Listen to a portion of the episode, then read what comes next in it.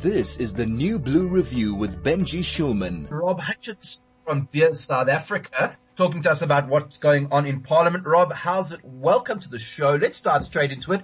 What is going on in Parliament that we need to be commenting on? Good morning, Benji. Hope you're hope you're all well on this gremlin-filled morning. yeah, so um, in in Parliament we have uh, the introduction of two private members' bills. Now, it's it's quite an interesting uh, development. As uh, normally a, a bill, as everyone should know by now, is a draft version of the law, which is normally drawn up by a government department under direction of the relevant minister or deputy, and then it has to be approved by cabinet before being submitted to, to parliament. So a private member's bill is introduced by a member of parliament and usually from an opposition party to a committee concerned with members' uh, legislative proposals. And this normally arises from a, petition or a public concern or a civil society organi- organization which has raised an, an, an issue within, within the uh, civil society sector. You know, as every societal issue is as a result of overbearing, inadequate or, or missing legislation. And this is actually where the public can get involved in amending or, or creating, uh, creating laws. So the, the two we have uh, introduced by, the first one is the Pension Funds Amendment Bill, uh, introduced by Dr. Dion George of the DA.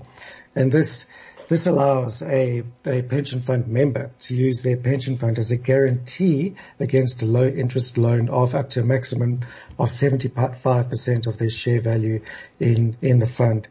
It does not allow you to draw your pension prior to retirement, but simply to leverage against it, uh, leverage it against a, a, loan intended to overcome the uh, financial issues or burdens that anyone might be experiencing from the whole lockdown lockdown experience.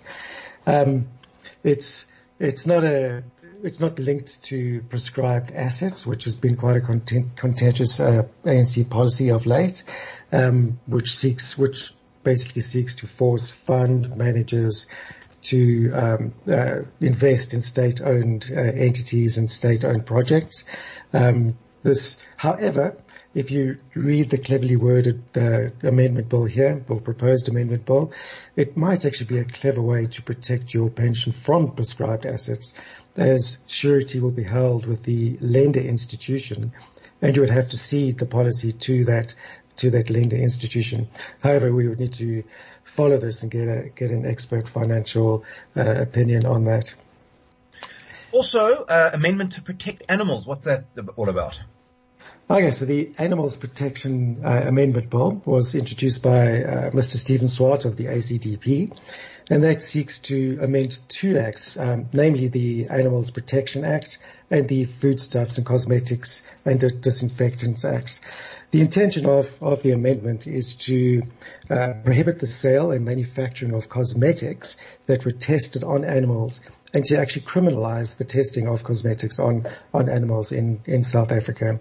It's a, it's a, it's a great bill, which is uh, certainly needed, especially concerning um, that it provides actually an opportunity to further extend the scope of the Animals Protection Act and what we would suggest, or, or the public, um, given the recent uh, Fairview horse incident, is that perhaps it should include background checks on people working with animals, or even a, a public offenders registry as such, much like a, sex offenders uh, registry, and that will certainly go a long way to protecting animals in, in South Africa. Yeah, absolutely. People want to comment, Rob. Where can they do so? As usual, on our website, dearsouthafrica.co.za, um, on, on the front page, you just select which bill you want to comment on. There's summaries provided and a, a secure and easy to use form where you just submit your, your details and comments.